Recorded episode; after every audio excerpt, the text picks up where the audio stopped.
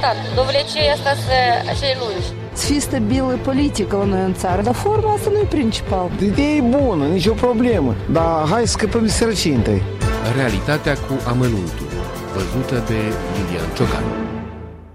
Sărbătorile de iarnă la moldoveni au început pe 24 decembrie și s-au terminat pe 15 ianuarie.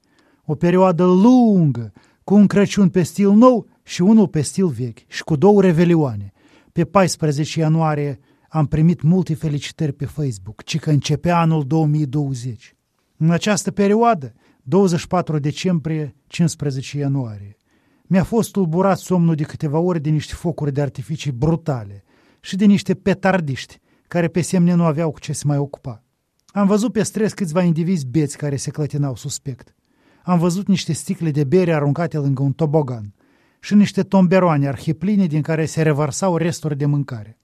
Mi-am amintit de ce spunea recent Onișencu, fostul șef al Rospotrebnadzor.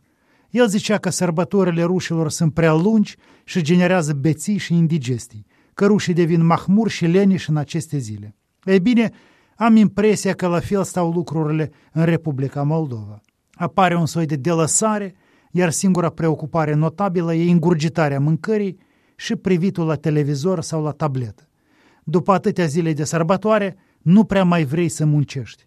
Despre chestia asta se discută de ani de zile și nimic nu se mai schimbă. De la 24 decembrie până la 15 ianuarie e un fel de sărbătoare de plină, totală, cu excese culinare. Schimbăm ceva sau rămânem cu același obicei ciudat.